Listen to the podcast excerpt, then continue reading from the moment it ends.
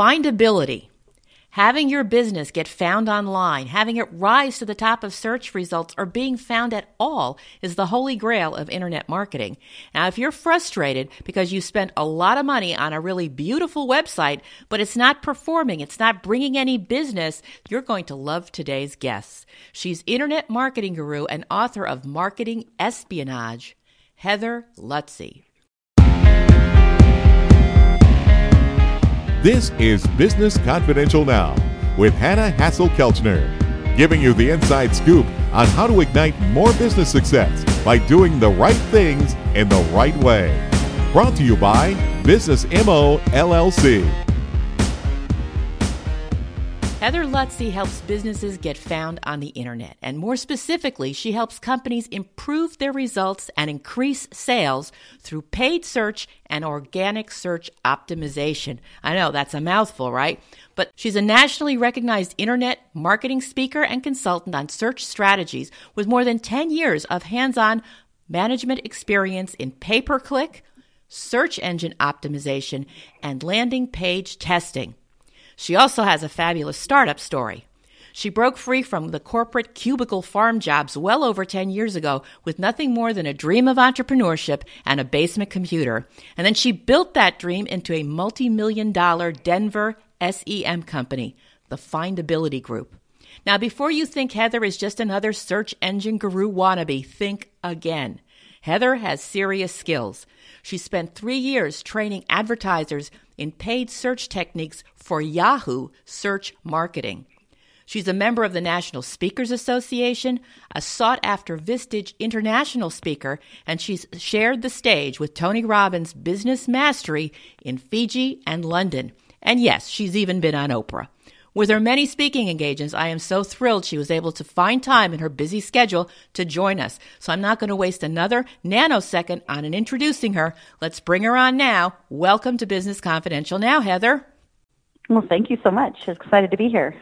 I'm excited to have you here. You have been helping businesses improve their web presence for quite some time now.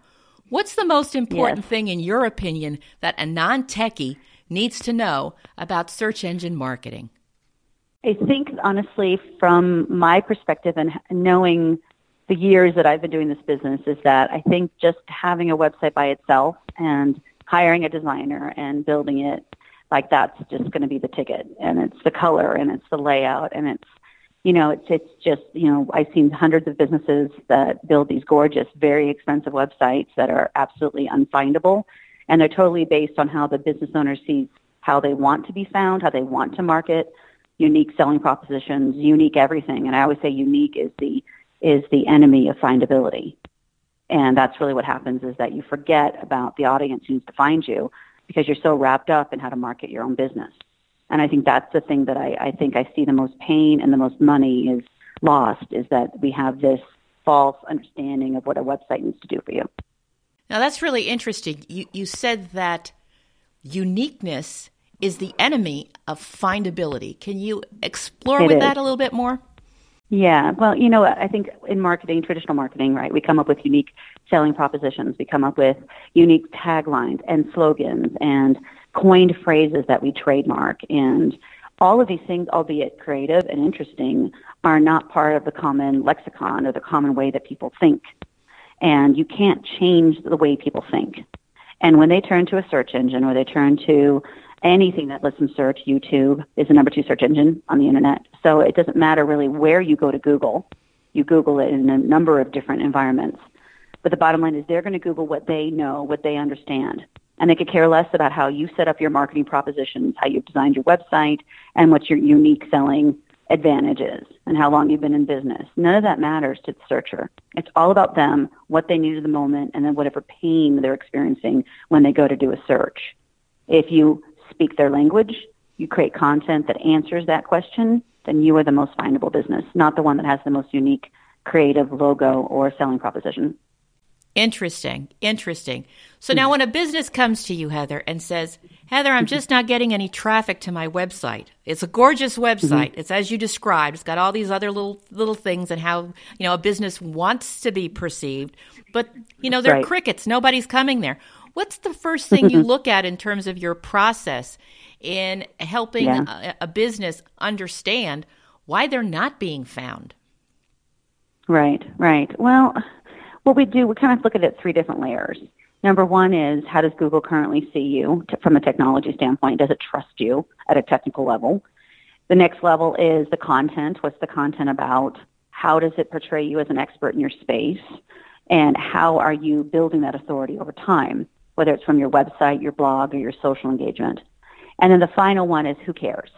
But that's the level of social media. Like, do they like? Do they follow? Do they subscribe? Do they comment? It's that chain, if you will, starting from the website to the blogging to the social engagement that is, is key here. And if you have a website that says about us, services, testimonials, contact us in the top level navigation, that is a sales brochure. It is not a thought leadership platform. And Google was founded on indexing research term papers on Stanford campus. Okay, so professorship content. And I think that we forget, we're so eager to market and sell that we forget about the fact that we are supposed to be experts first and salesmen second, not the other way around. So, how would a, a business go about establishing themselves in the eyes of Google or mm-hmm. another search engine as thought leaders? Right.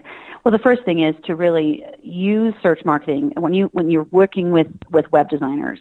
The first thing that should happen is a conversation around how people are searching, what phrases are they using, what compels them to take action when there's problems in their lives, when there's something not quite right. I always tell my clients that they turn to Google not because they're thrilled or because they're happy necessarily. They're investigating, they're discovering.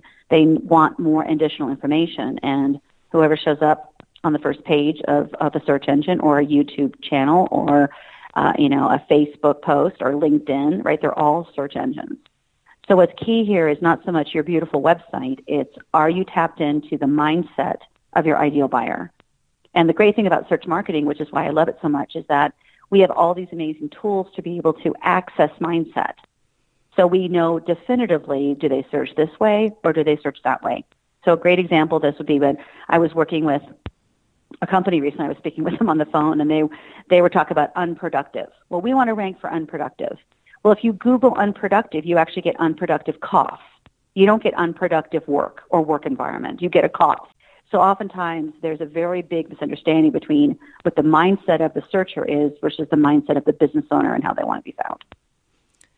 So, what kind of research can a business owner do in mm-hmm. order to get a better understanding of the mindset? Because I, I can see that there mm-hmm. would be a disconnect sometimes between how people think they're being found or want to be found and what people are right. really searching for. So, what's the best way for them to get mm-hmm. in the heads of these prospects when they don't mm-hmm. exactly have the name and phone number to call them up and say, hey, prospect, what are you thinking? right? Well, we used to put, spend hundreds of thousands of dollars on focus groups. Remember that? Yeah. Right, um, right. But those days have really evolved. I mean, if you if you just go to Google and just start typing anything in, right? What is, who is, where are, you'll see a drop down that comes. It's called predictive search. It's trying to guess what you know or what you want.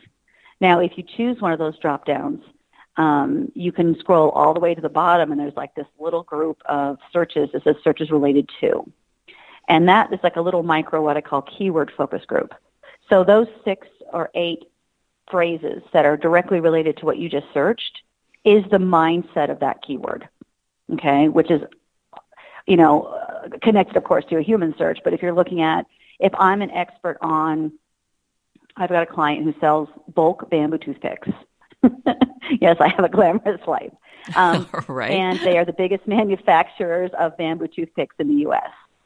And they were optimizing for the word picks, P-I-C-K-S which sounds reasonable. But picks, when you put it into Google, you get guitar picks. And then if you go to Google Images, you get guitar picks and you get hair picks and you get mining picks. So it's like, oh, okay, well, you mean it's not just toothpicks? That's how we think of it, right? Right. And then, yeah, so it, what happens is if you don't, if you Google picks and you scroll to the bottom, they would have seen that it's all guitars and mining equipment they would have known instantly that they should have used the word toothpick. But because they wanted to be creative, unique, and different, they went with the word pick. And then they named their business Pick on Us. Oh, wow. Pick on Us, the name of their business, actually ranks for bullying websites. Oh. Do you see the problem? Yeah, unintended consequence. Wow. Unintended, yes. And it's not by their fault. They just you're so myopic in how you think about when you're building your business and that you don't really take a moment to say, okay, how does the outside world really need me versus how am I going to sell myself to the world? And I think that's where the intersection of marketing and search marketing becomes really compelling because you can take all the search data, find a good search person who understands keyword tools. And if you don't, just go to Google, Google that phrase, scroll all the way to the bottom and see if that's the neighborhood you want to move into. I would say, wouldn't it be great to know your neighbors before you moved into your cul-de-sac? Right? You don't know who your neighbors are. You hope for the best. Sometimes that works. Sometimes they have couches on their front porch, right? So you just don't know what you're really going to get. Okay? So I say, Google your neighborhood, scroll to the bottom. If you want to move in there, then you'll know instantly whether that's the right place for you to be or not. And that's the very simplest way I can tell your listeners to understand the mindset of a searcher. It's right there in front of you. It has been the entire time. Are there fancier tools? Absolutely. But that is the easiest, quickest tool at their disposal. Easiest and quickest. I like that, especially since we have listeners that are small businesses or in a startup mode, so they don't have huge budgets. You're right, and they have to be they have to be nimble and they have to be willing to not do the traditional marketing route. You know, okay. don't you know, I see people that, you know, spend so much money on on logos and website design and and it's just it's all unfindable and it just makes me cringe because if I, if I can just get in on the front side of that conversation, everything changes. The domain is not about them. The domain is about what people search. The domain name. The, the, the website content is about what people want, not the way in which we want them to read it. The look and feel is a common conventions that are already established based on common reading behavior. We read left or right. We expect certain things to be in certain places. But these design firms come in and say, let's do something different. You know, let's take the logo completely off. Let's hide the phone number in the footer in 10 point font and let's like them hunt to contact you. It's like a scavenger hunt. so, That's true. So, People yeah, want it, to find it's you. frustrating for me. Yeah, it's frustrating because, you know, I see all the same mistakes happening over and over and over again. And I've sort of made it my mission with Findability University, which is the company I now run, um, after I sold my agency, I decided, you know what, I'm going to train business owners and the marketing teams to do this themselves because clearly there's a there's a huge problem between what we think we need, what people will sell us, and what we actually should be doing. And there's just no way to learn unless you know it's hard knocks, right? You spend a bunch of money, and I had one guy in one of my sessions say, "Great, I just spent hundred thousand dollars on an unfindable website," and wow. then he went off and fired his web designers. Yeah. I get a well, lot of web designers fired. You know, it's it's interesting. I mean, it's a dilemma because you know most people do mm-hmm. rely mm-hmm. on you know a, a, local website designer, uh, you know sure. someone who says they have SEO experience. But then when the website mm-hmm. doesn't perform, like you said, they're disappointed. They've spent a ton of money sometimes, and they when, beat up the web designers. Yeah, it, the web designers. yeah, yeah. Right. So mm-hmm. when mm-hmm. somebody yeah. is is looking to hire a, a, web design firm because they're not going to get involved. There's so many learning curves involved with that that they have something else to do. Right. That's not the best use of their talent. You're right. So, mm-hmm. what should they be looking for to make sure they're really getting a website mm-hmm. that performs? Because they don't speak SEO language, yeah. they don't speak your language, and and somewhere right. there there needs to be sort of an intersection between the findability and so that you don't look like a commodity website that everybody else has. Right. Yeah, no, I, I hear you. It's kind of like going in and questioning your mechanic about how to fix your car. Yeah. Right? You don't you didn't study how to fix cars. Right. But you did go to Yelp and you did check out their reviews. And you probably went to their website and checked out whether they looked like they're credible. And maybe even called some of their references to find out if they did a good job fixing the car. But, you know, you have to do your due diligence. You have to understand the the, the common misconceptions around how to build a site Web designers build what they know and they replicate that over and over and over. Okay. It's like any other business. They're not making, you know, pieces of art one site at a time. If you're going to do that, then you're going to spend $100,000 plus on your site. And so web designers do what they know and they replicate that over and over and over. So what I always tell clients is just take a breath. Don't go right into web design because you'll get caught up in the colors and the logo and it's not about that yet. You have to do some intelligence, like what are my competitors ranking for? Um, you can, and you, you know, there's a great tool that we use called SpyFu and S-P-Y-F-U, and you can go in, you can put your competitor in there, See what they rank for. Get their keywords first. They've probably spent money on those phrases, I'm pretty sure. So someone who is small, who's nimble, who's like a startup or someone who's really trying to build a business, how great would it be to learn from the money that your competitors have already invested into their marketing? Well, this is and the perfect. Mm-hmm. Yes, I was yeah. just going to say this is the perfect segue into mm-hmm. your most recent book, which I just yeah. love the title of. Marketing espionage, how to spy on yourself, your prospects, your competitors to dominate online. Well, that is such a fascinating title. And you've sort of, you know, tr- triggered it by talking about SpyFu and being able to yeah. see what your competitors are doing um, or the, you know, right. the space that you want to be in. So tell mm-hmm. me about what this bring, book brings to the party that some of your others, because I know you've written several other books. I mean, you are the person who's written the book on this subject, period, full stop. Uh, what does three, this one do? Three of them. three of them, yeah, exactly. Three of them, painfully. I understand. So, what um, does this one do yeah. that the others didn't? You know, I think this is sort of the look back at, at all the learnings that I've had with my clients over the years and all of the, the technical jargon and all of the frustration and all of the, you know, anger and all the really the snake oil that surrounds my business, search marketing or SEO, they like to call it search engine optimization. I actually call it findability because it's a much bigger concept, right? It's first of all understanding that there are some fabulous tools that only search marketing people know that I want to bring to the public. I want them to be able to feel comfortable using it, not just the search marketing nerds.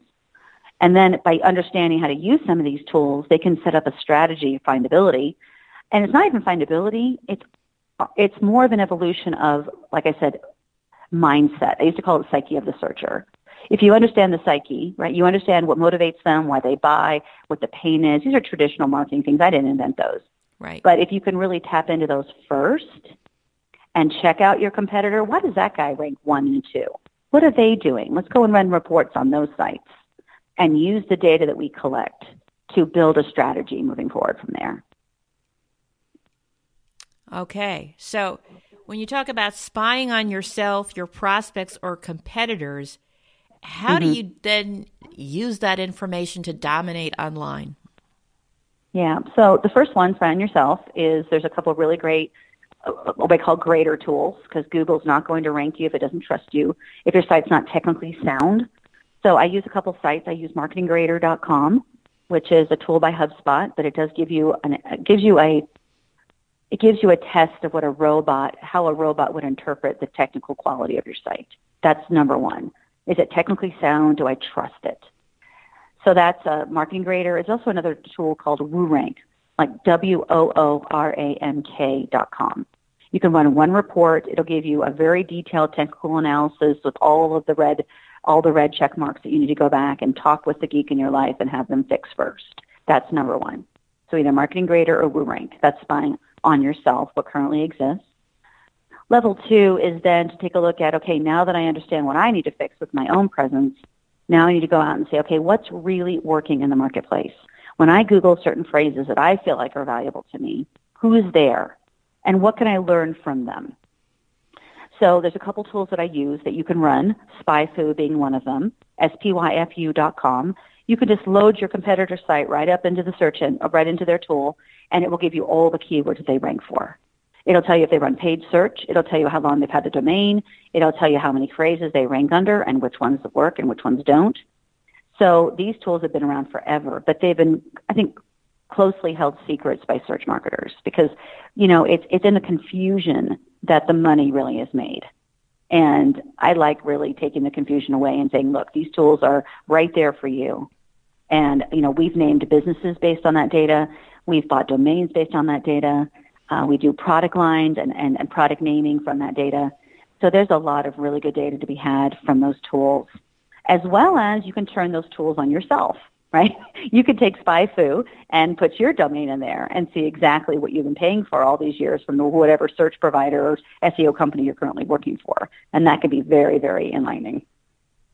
Definitely, definitely. Are these tools expensive? Mm-hmm. No, most of these are free. Uh, Marketing Grader is free. WooRank will let you run one report for free.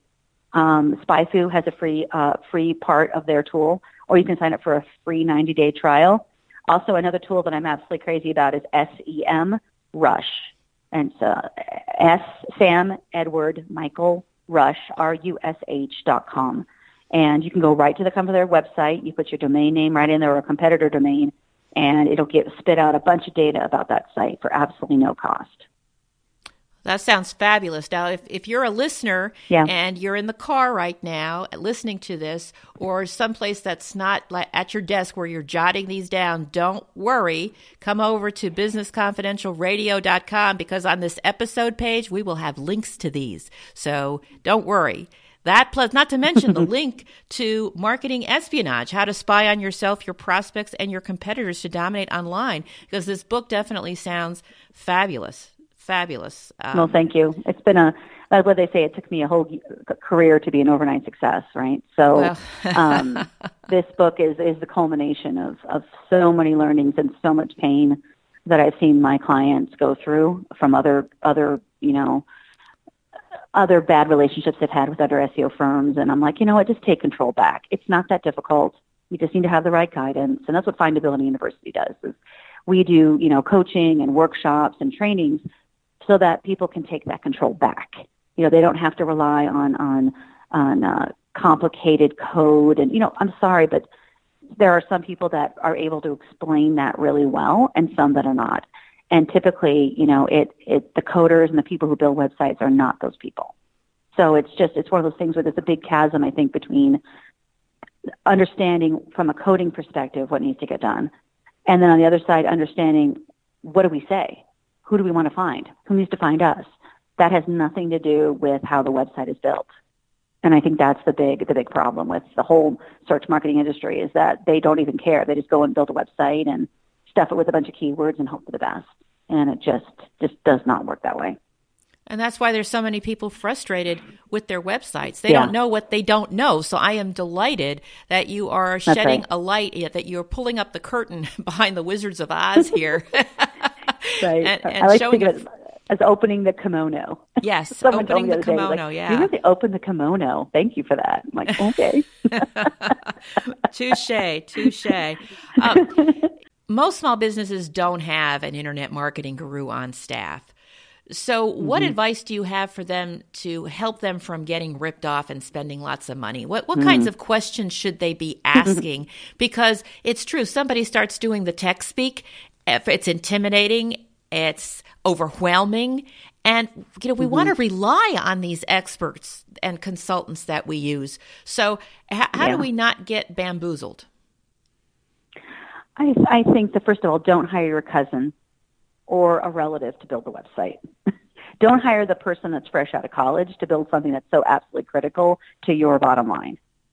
And I think that when you when you assign things to people that have the least amount of experience, you end up getting a very poor result. And I usually I see a lot of startups do this. They know someone's, you know, second cousin's aunt or whatever, and they could build a website because they did one on on you know WordPress this one time. And I see a lot of people because they feel the pain of the of the investment, they take these huge shortcuts. And in the long run, when they look back, they're like, you know what, we lost thousands and thousands of dollars because we weren't able to get to market fast enough because of all the pain that we went through trying to build the site. So number one is hire someone, check their references, make sure those sites are findable and that you like how they look and that you can, you can control them from the back end. If you want to log in and change your website and make corrections to it, you need to make sure that you have those, uh, that agenda or that checklist created before you sit down and start interviewing developers. So you can say, I want a website I can manage myself. I want somebody who really understands findability and the way people search. And I want to build a website around how people search. And then we'll worry about how it looks. So I think that's just some of the core things that people need to think about is what am I asking the right questions up front?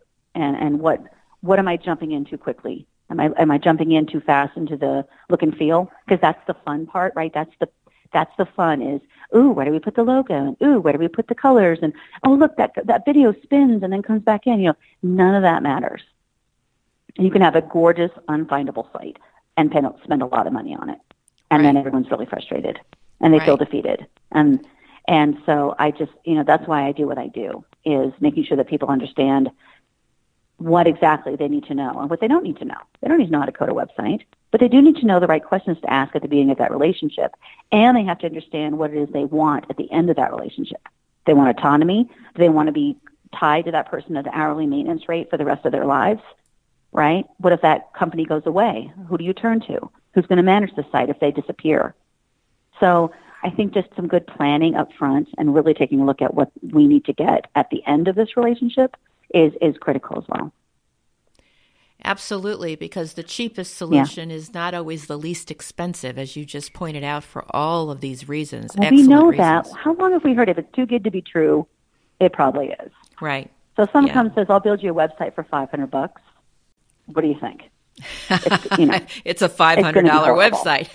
it's a five hundred dollar website, and your company looks like five hundred bucks. Yep. Exactly. So exactly. listen to your, you know, if you, especially startups, you know, they're so they're in such a rush, and I think whenever people are under duress, they're in in a rush. That's when they make poor decisions and when they cut corners.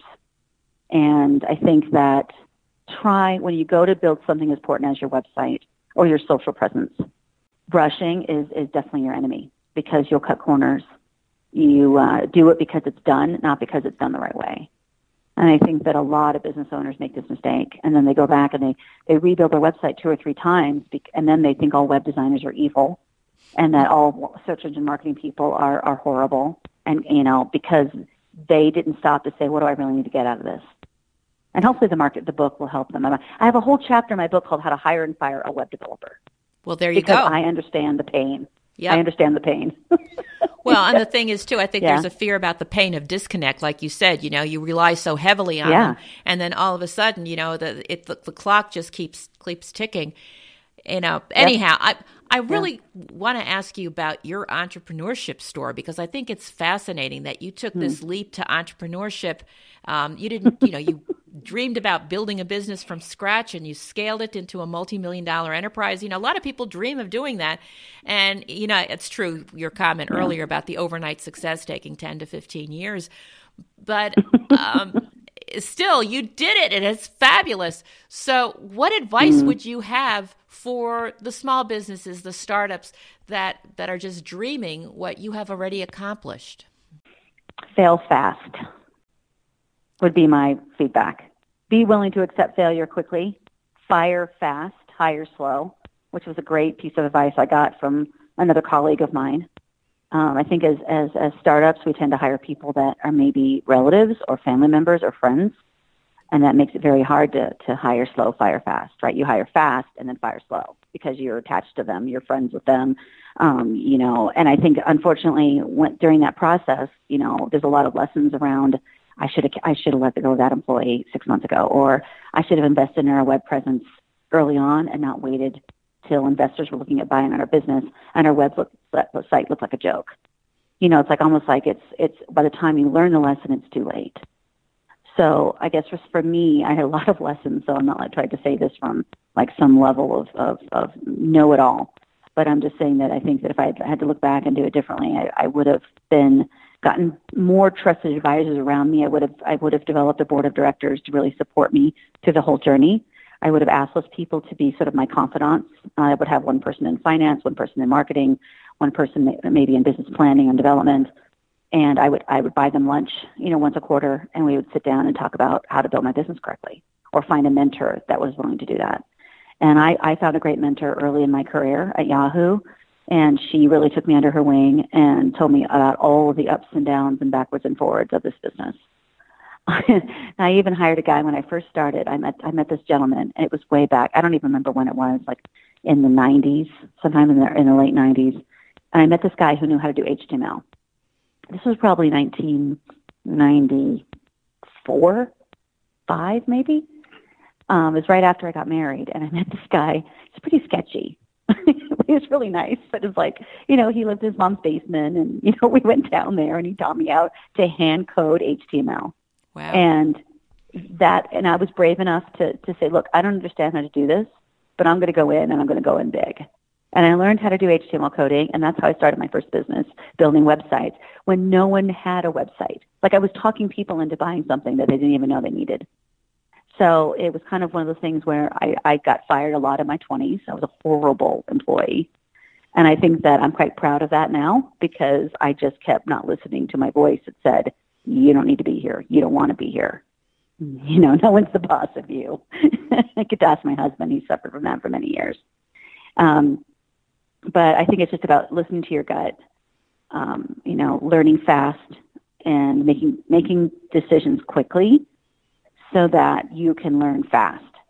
And if I can, if I can save just one little bit of pain by stopping the misunderstanding around SEO and websites and help business owners make that critical decision at the right point, then I'll know that that was, that was well worth my time and what I'm more than happy to be known for at the end of the day. Well, there are lots of business lessons here, Heather, and we could talk a whole hour about any one of those, but I am really very grateful yeah. for you shedding some light in this uh, internet marketing area because it's big, yeah. it's getting bigger every day, and it's it's truly misunderstood, mm-hmm. which is why I'm so grateful you're able to shed some light on this for our listeners.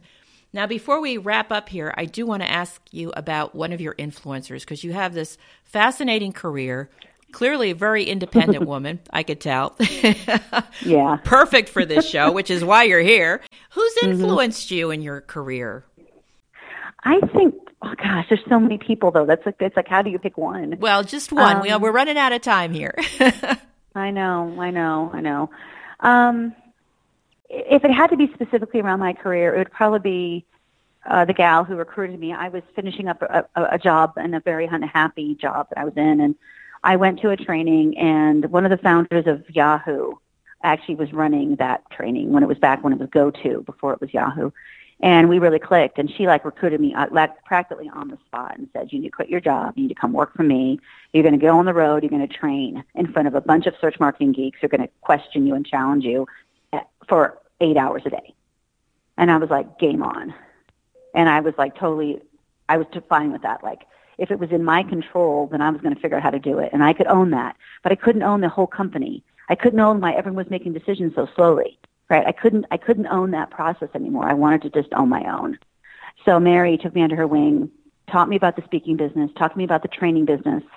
And that's when I really found my, my, my love was professional speaking and training. And it's all because of her. And I, I have, I just, and she really had no business giving me any time of day. I, I wasn't a friend of hers. I wasn't huge in the search community, but there was just a certain, um, connection for her and I. And it was probably the most profound connection uh, in my professional career for sure. Fascinating, and, and so fortunate that you know serendipity happened like that, and then and that it worked out, and it just led to bigger and yeah. bigger things. So, right, Heather, it's scary you. to forge your own path. You know, I just say it's scary to forge your own path, but it's it, it's a great it's a great it's a great way to go if you're up for the challenge. it's scary, but it's also exhilarating. Yes, definitely. you're not, yes. you're not, you didn't, not sold on that one. I don't think. well, Tony, the one thing that Tony Robbins said when I was doing some work with him, and he said, you know what, if you don't eat problems for breast, breakfast, lunch, and dinner, you have no business being a business owner. And I think he's absolutely right. So don't think, don't go into it for the glory. That's for darn sure. go in it because you want to make a difference and you want to blaze your own path, but not because it's glory. You know, not because it's wonderful, because it's hard work. Definitely hard work definitely. Yeah, yeah. But yeah. but worthwhile if you can make a difference, and I can see that you're definitely Absolutely. making a difference in your writing, in your speaking, and the passion that you have for this subject to clarify. Yeah. An, an area that is just shrouded in geek speak and HTML and all this mystery that that people yep, like yep. to keep. So don't put up with that. Don't, don't put up with it. that. There's there's better. There's better. You just got to dig a little harder. That's it. Very good. And with your help, we certainly can achieve that. And marketing espionage is definitely the way to go. Like I said, we're going to have a link to it on the website on businessconfidentialradio.com. And Heather, this has just been very enlightening. Thank you so much for your time. I really appreciate having you join us today. Thank you. Thank you. Thank you for joining me today. You can get more information about today's guest and the show notes on our website, businessconfidentialradio.com. And connect with me on social media. I'd love to hear from you and stay in touch. Next week, Business Confidential Now with Hanna Hasl-Kelchner will be back with more business information and inside scoop you need to succeed in your business. Till then,